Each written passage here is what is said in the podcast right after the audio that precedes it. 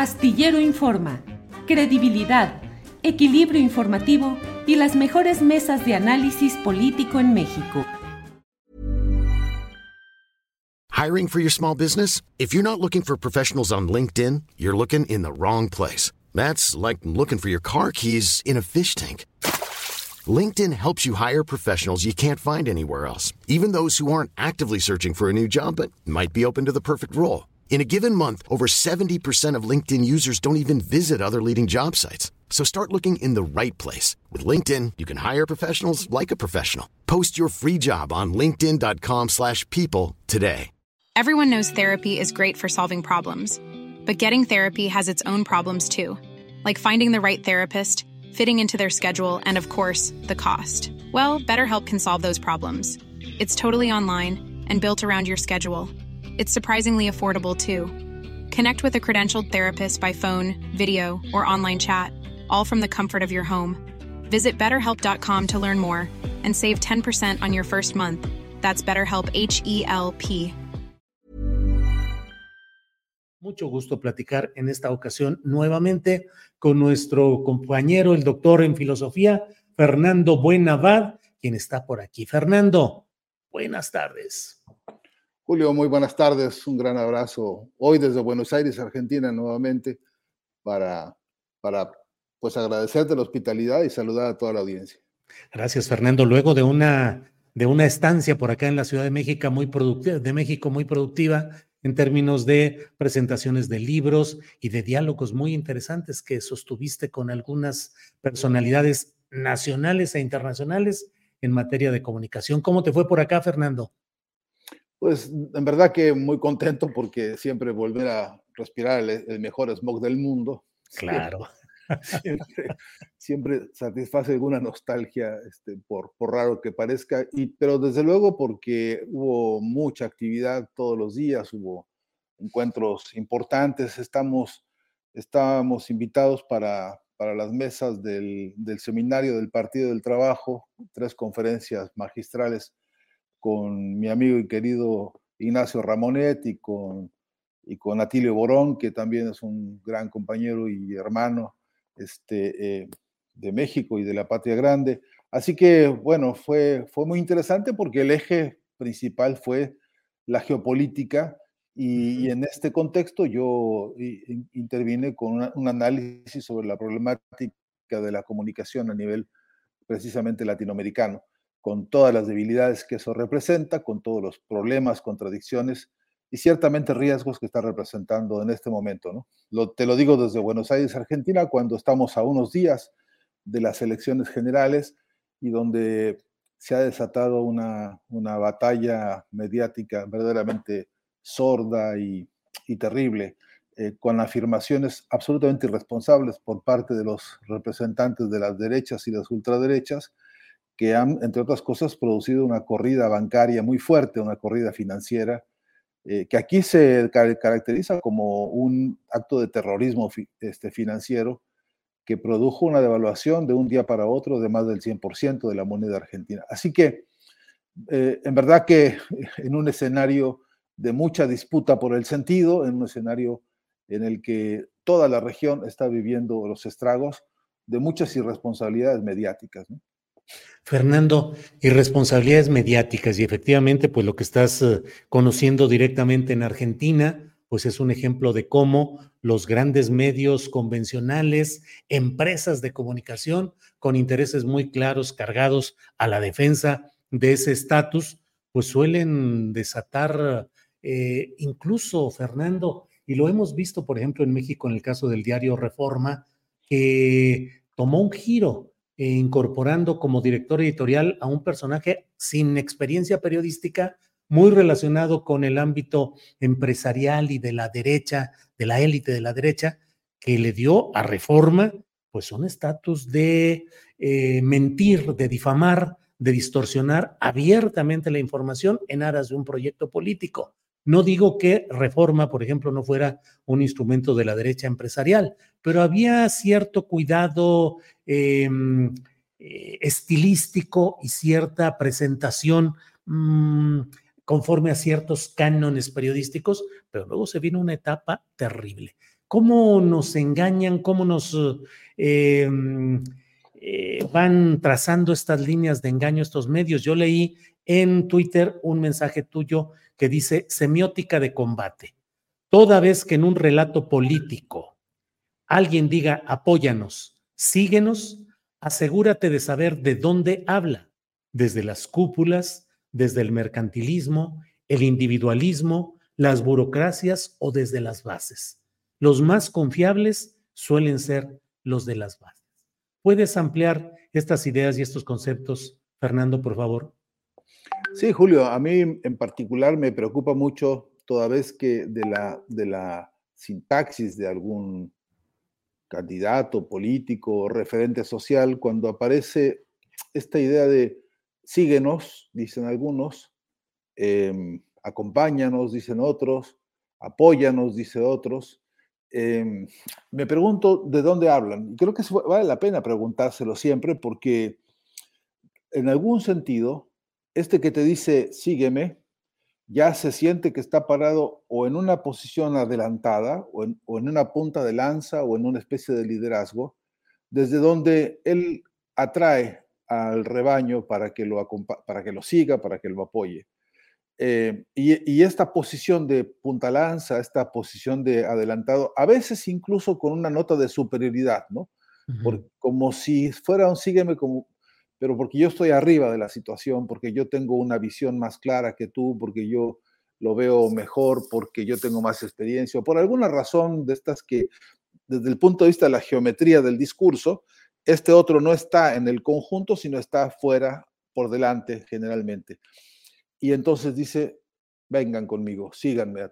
Y, y ahí veo una trampa siempre, porque lo ideal sería que el discurso fuese pongámonos de acuerdo desde aquí todos en posición, digamos, de iguales eh, y definamos hacia dónde tenemos que ir sobre la base de los, de los reclamos que en las bases están discutiéndose, sobre la, la premisa de que el, el, verdadero discurso que hoy importa no está siendo ni debería ser redactado por los genios de alguna estrategia comunicacional o por los genios de alguna, de alguna secta académica o publicística, debería ser justamente el trabajo minucioso de recoger ahí donde en los frentes concretos de lucha los pueblos están escribiendo la historia. Eh, y, tengo la impresión de que hace falta una ética del discurso político que no se está practicando, una ética que en primer lugar haga conscientes a estos referentes de la política o políticos o como se les llame, líderes incluso, eh, los haga conscientes de que en un punto la palabra ya no les pertenece tanto, ya no puede ser producto solamente de su capricho, de su ingenio, de su, de su simpatía o de su probablemente talento, sino que tiene que estar fuertemente engarzada, imbricada la palabra con la palabra de los pueblos, que entre otras cosas están reclamando pues eh, puntos muy concretos de la realidad que recorre todo el continente, porque todos, están, todos los pueblos están peleando contra contra la pérdida del poder adquisitivo por la vía de la inflación o por la vía de la depreciación de los salarios o por la vía que tú quieras, pero ahí hay una demanda continental muy fuerte.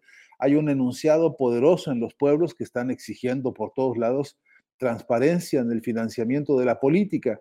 Están exigiendo de los pueblos a, a todo referente, especialmente de los medios de comunicación, que que no hagan esto que acabas de mencionar, que no, que no inclinen la balanza de su tarea comunicacional a, una, a políticas exclusivamente mercantiles y que en todo caso atiendan a la importancia de lo que el informe McBride exigió desde el año 80 y que sigue siendo un reclamo internacional en los foros en los que, a los que acudimos de, de un solo mundo, voces múltiples, de la diversidad, de la desconcentración de los medios, de la, del análisis crítico sobre la concentración monopólica de medios, que siempre es un atentado contra las democracias.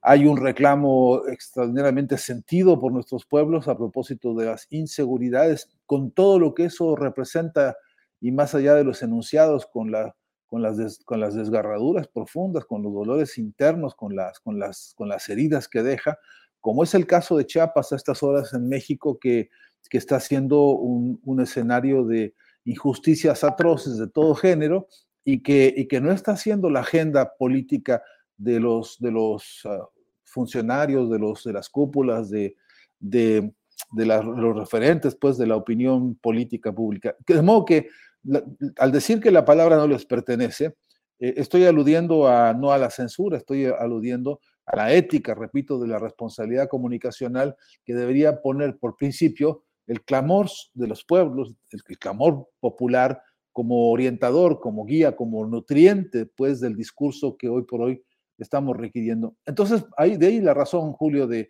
decir, ah, eh, ojo con aquel que dice, síganme, porque ahí hay una advertencia de en qué geografía del discurso está parado. Eh, te digo un ejemplo fascinante de un profesor eh, argentino de cine documentalista, Miguel Mirra, que a sus estudiantes de cine, eh, de documental, en la primera clase les preguntaba, ¿y ustedes a qué vienen? Y, ellos decían, no, pues yo quiero hacer un documental, profesor, sobre los indígenas, un documental sobre los, los obreros de tal fábrica, un documental sobre las mujeres. Y entonces él les decía, están todos reprobados inmediatamente, no se vuelvan a parar en mi clase. Y los alumnos azorados decían, pero profesor, ¿por qué esto? no? Y decía, ¿por qué no se hace documentales sobre, sino con? Usted quiere hacer documentales, hágalo con los trabajadores, hágalo con los estudiantes, hágalo con, con, con, los compañeros en lucha, y entonces cambia totalmente el eje de la narrativa, ¿no? No sé, porque sobre un alguien alude en algún sentido, no siempre el mejor, eh, esta especie de lo que llamo geografía del discurso, o por arriba o por delante de los hechos, y de lo que se trata de hacer eso. Y hay que hacer periodismo con, y hay que hacer ciencia con, y hay que hacer, en todo caso, comunicación con los pueblos, no sobre los pueblos. Fernando, platicamos eh, con frecuencia en este mismo espacio y leo lo que tú comentas en otros eh, espacios informativos y de análisis, y siempre nos queda esa sensación de decir, ¿por qué no hemos podido construir en los diferentes países donde han llegado al poder opciones progresistas la alternativa eficaz frente al poderío de los eh, grandes medios tradicionales que siguen manteniéndose y lo están Ryan Reynolds here from Mint Mobile. With the price of just about everything going up during inflation, we thought we'd bring our prices down. So to help us, we brought in a reverse auctioneer, which is apparently a thing. Mint Mobile unlimited premium wireless. Ready to get 30, 30, bit to get 30, bit to get 20, 20, 20, bit to get 20, 20, bit to get 15, 15, 15, 15 just 15 bucks a month. So, Give it a try at mintmobile.com/switch. slash $45 up front for 3 months plus taxes and fees. Promo for new customers for limited time. Unlimited more than 40 gigabytes per month slows. Full terms at mintmobile.com. Burrow's furniture is built for the way you live. From ensuring easy assembly and disassembly to honoring highly requested new colors for their award-winning seating, they always have their customers in mind. Their modular seating is made out of durable materials to last and grow with you. And with Burrow, you always get fast, free shipping. Get up to 60% off during Burrow's Memorial Day sale at burrow.com slash ACAST. That's burrow.com slash ACAST. burrow.com slash ACAST. Estamos viendo en Argentina. Por ejemplo, no sé, Fernando, pero me parece que tampoco en Argentina se pudo construir una alternativa eficaz al tamaño del movimiento social que pudo llegar al poder político. En México hay también una circunstancia parecida. No sé cómo hayas visto en estos días en los que estuviste por acá, que habrás escuchado y visto, además de lo que haces por internet a la lejanía, pero respecto pues a que persiste el poder deteriorado, eh, eh, menos eh, fuerte, pero persisten los aparatos de comunicación tradicional y siguen prestando los servicios que desean los grupos empresariales y de poder a los que sirven. ¿Por qué nunca hemos podido en ninguno de los países, según veo, poder construir una prensa alternativa eficaz? Pues yo sería, yo matizaría, Julio, me gusta decir siempre por método, ni todos ni siempre, ¿no? hay casos muy interesantes, hay, hay experiencias magníficas que, por ejemplo, en Venezuela, ni duda me cabe, han sido ensayos extraordinarios, ni duda me cabe que Cuba ha hecho, a pesar de todos los pesares del bloqueo y de las canalladas, tienen experiencias comunicacionales muy valiosas, este, ni duda me cabe que también en Nicaragua alguna vez este, hubo y este, experiencias y proposiciones que valdría la pena recoger. Y en México incluso experiencias también que, bueno, yo incluyo en eso a la mañanera como uno de los, digamos, puntales de una experiencia de comunicación distinta, pero en todos los casos lo que sí puedo decir es que han sido insuficientes, ¿no? Que con todo lo atractivos y novedosos y, y diríamos en términos mexicanos, enjundioso que ha sido, pues insuficiente por todo caso, porque arrastramos al menos tres grandes vicios, Julio. Uno es que los formatos narrativos de la comunicación emancipada de los, de, los, estereotipos hegemónicos no ha, no ha alcanzado a ser una corriente nueva de la comunicación. Y entonces seguimos repitiendo esos formatos, tanto de la construcción del relato como de la construcción de la sintaxis, del modo de transmitir los, los nuevos contenidos. A veces importantes y, muy valiosas experiencias muy novedosas en política son contadas de las maneras más tradicionales, incluso más mercantilizadas. Ese es un gran vicio. El otro es que una buena parte de los sectores hegemónicos que ya, que ya progresistas y que han adquirido lugares clave en, la, conducción política de los países, siguen repitiendo otro de los vicios muy, muy dañinos, que es contratar empresas a las cuales les encargan la responsabilidad de desarrollar las tareas de comunicación, empezando por las campañas políticas. Y hemos visto esta repetición por todos lados. Hemos visto en Brasil, hemos visto en, Colombia, hemos visto en, digamos, en todo el territorio, eh, cómo al transferirle los recursos para que te elaboren una campaña política, incluso con algunas direcciones estratégicas, tácticas, en fin, este, valiosas, pero el resultado es que al, producirte el proyecto de comunicación política en una mercancía electoral, caemos en una trampa terrible en la que los únicos ganadores son las empresas que hacen las estrategias de comunicación. Y creo que no nos hemos dado el espacio para para cuestionar a fondo esto, para corregir ese error, que por cierto es muy caro, que por cierto cuesta muchísimo dinero a los pueblos, y que por último los únicos ganadores son precisamente los que te venden la idea de que ellos son los magos y genios de la manipulación eh, de campañas electorales. Y una tercera instancia, Julio, es que tampoco hemos desarrollado una nueva generación de comunicadores que se hayan podido emancipar de todas las herencias más tóxicas que uno registra, desde las bibliografías con que se enseña a los estudiantes, más o menos mil facultades de comunicación en América Latina, Julio, y esas dominadas en un altísimo porcentaje por, por la Fundación alemana eh, eh, Konrad Adenauer, que infiltra modelos epistemológicos y que los muchachos aprenden a repetir sin conciencia. Hay un tráfico de influencias ideológicas a través de las bibliografías que casi nadie se detiene a, interpelar, a escudriñar, este, y por donde, bueno, te encuentras a, muchachos en las facultades de comunicación leyendo la corriente norteamericana como si fuera la Sagrada Biblia y no entienden que hay cuatro o cinco ejes teóricos metodológicos distintos, incluso en disputa, incluso en debates muy importantes que se, que se desconocen o se ignoran.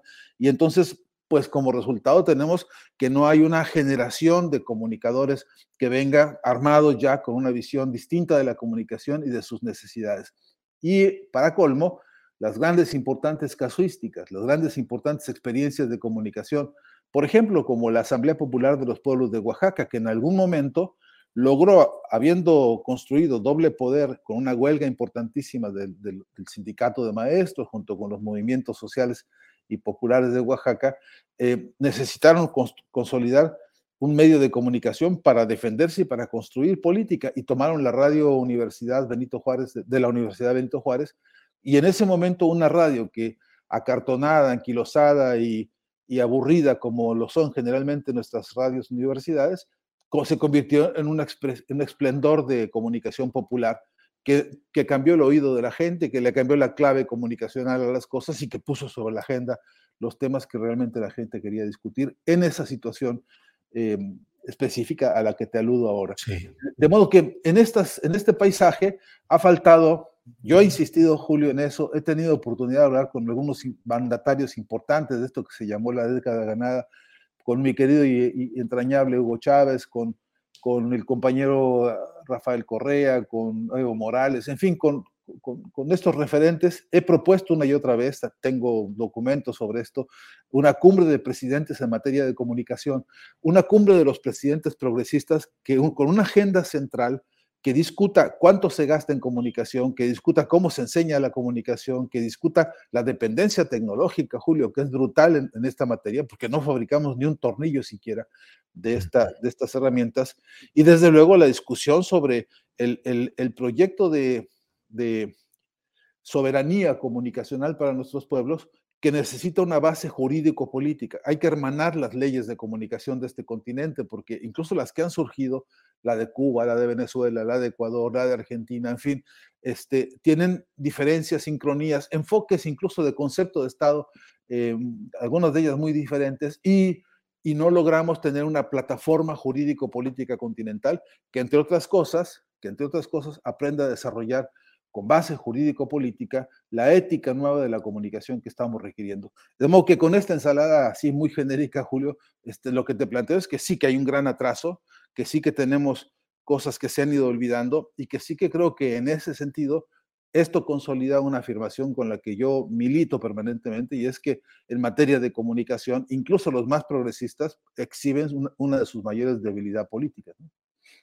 Fernando, pues como siempre, muy muchas gracias por esta esta posibilidad de analizar, de escuchar tu análisis respecto a estos temas. Hablaste de la APO y de Radio Universidad en Oaxaca y claro, recordar a la doctora Escopeta, así le llamaban, Berta Muñoz se llamaba, la doctora Escopeta, médico de profesión que se apersonó y se instaló como la voz más eh, llamativa de esa toma de la Radio Universidad de la Autónoma Benito Juárez de Oaxaca y que era el núcleo de la información y la concentración de todo lo, la información relativa con aquel movimiento y luego la contraparte que auspició el gobierno de Oaxaca en ese tiempo eh, a cargo del criminal Ulises Ruiz Ortiz que propiciaron Radio Ciudadana que era que ni siquiera se ubicaba dónde estaba instalada físicamente y que jugaba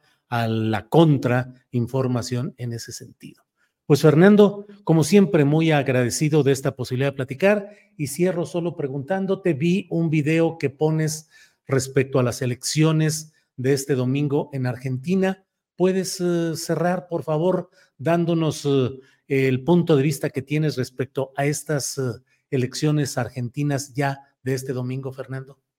Sí, este, muy breve, si quieres, este, porque este, em, tengo que decirte que esto es un acuerdo que hicimos con mi amigo y, camarada Ignacio Ramonet, que, establecimos, estuvimos discutiendo mucho sobre geopolítica latinoamericana y estamos muy preocupados por Argentina porque la extrema derecha con su candidato Milei está constituyendo una amenaza muy seria contra la democracia de este país y contra los derechos que ha ganado este pueblo y nos, vemos en la necesidad de, hacer este video y enviar un mensaje conjunto en el que lo que proponemos es que, haya una reflexión honda, que los días que faltan de aquí al próximo domingo, que son las elecciones generales, sirvan para que la, poner un granito de arena, pues, a, los compañeros militantes de, los, de los, de los digamos, del movimiento popular realmente argentino y, y se activen, porque más de una desesperanza, más de una eh, desilusión, con, sobradas razones pesa, pero es un momento en el que creemos que es importante tomar aire, mantener la crítica, por supuesto, y votar si se quiere de manera crítica, pero no votar por la derecha, evitar que la derecha tome el poder porque es una derecha que viene a ensayar un proyecto absolutamente criminal que le puede costar muchísimo a este país, que de suyo ya ha sufrido condiciones verdaderamente desastrosas del modelo neoliberal y todos los que ahora se presentan como candidatos nuevos en la derecha y ultraderecha son los mismos que ocasionaron estos desastres históricos para el pueblo argentino. Esa es la razón y, el mensaje pues tiene esta intención, poner un granito de arena a pensar antes de votar y no votar por los verdugos. Fernando, muchas gracias y estaremos atentos a lo que suceda tanto este fin de semana en Argentina como en general mantener la visión respecto a todos estos eh, procesos comunicacionales, políticos y electorales. Fernando, muchas gracias como siempre. Un gran abrazo, Julio. Igual, hasta pronto. Even on a budget, quality is non-negotiable. That's why Quince is the place to score high-end essentials at 50 to 80% less than similar brands. Get your hands on buttery soft cashmere sweaters from just 60 bucks, Italian leather jackets, and so much more. And the best part about Quince, they exclusively partner with factories committed to safe, ethical, and responsible manufacturing. Elevate your style without the elevated price tag with Quince. Go to quince.com slash upgrade for free shipping and 365-day returns. Hi, I'm Daniel, founder of Pretty Litter. Did you know cats tend to hide symptoms of sickness and pain? I learned this the hard way after losing my cat, Gingy. So I created Pretty Litter, a health monitoring litter that helps detect early signs of illness by changing colors, saving you money and potentially your cat's life. Pretty Litter is veterinarian developed, and it's the easiest way to keep tabs on your fur baby's health right at home. Go to prettylitter.com and use code ACAST for 20% off your first order and a free cat toy. Terms and conditions apply. See site for details. Para que te enteres del próximo noticiero, suscríbete y dale follow en Apple, Spotify, Amazon Music, Google o donde sea que escuches podcast. Te invitamos a visitar nuestra página julioastillero.com.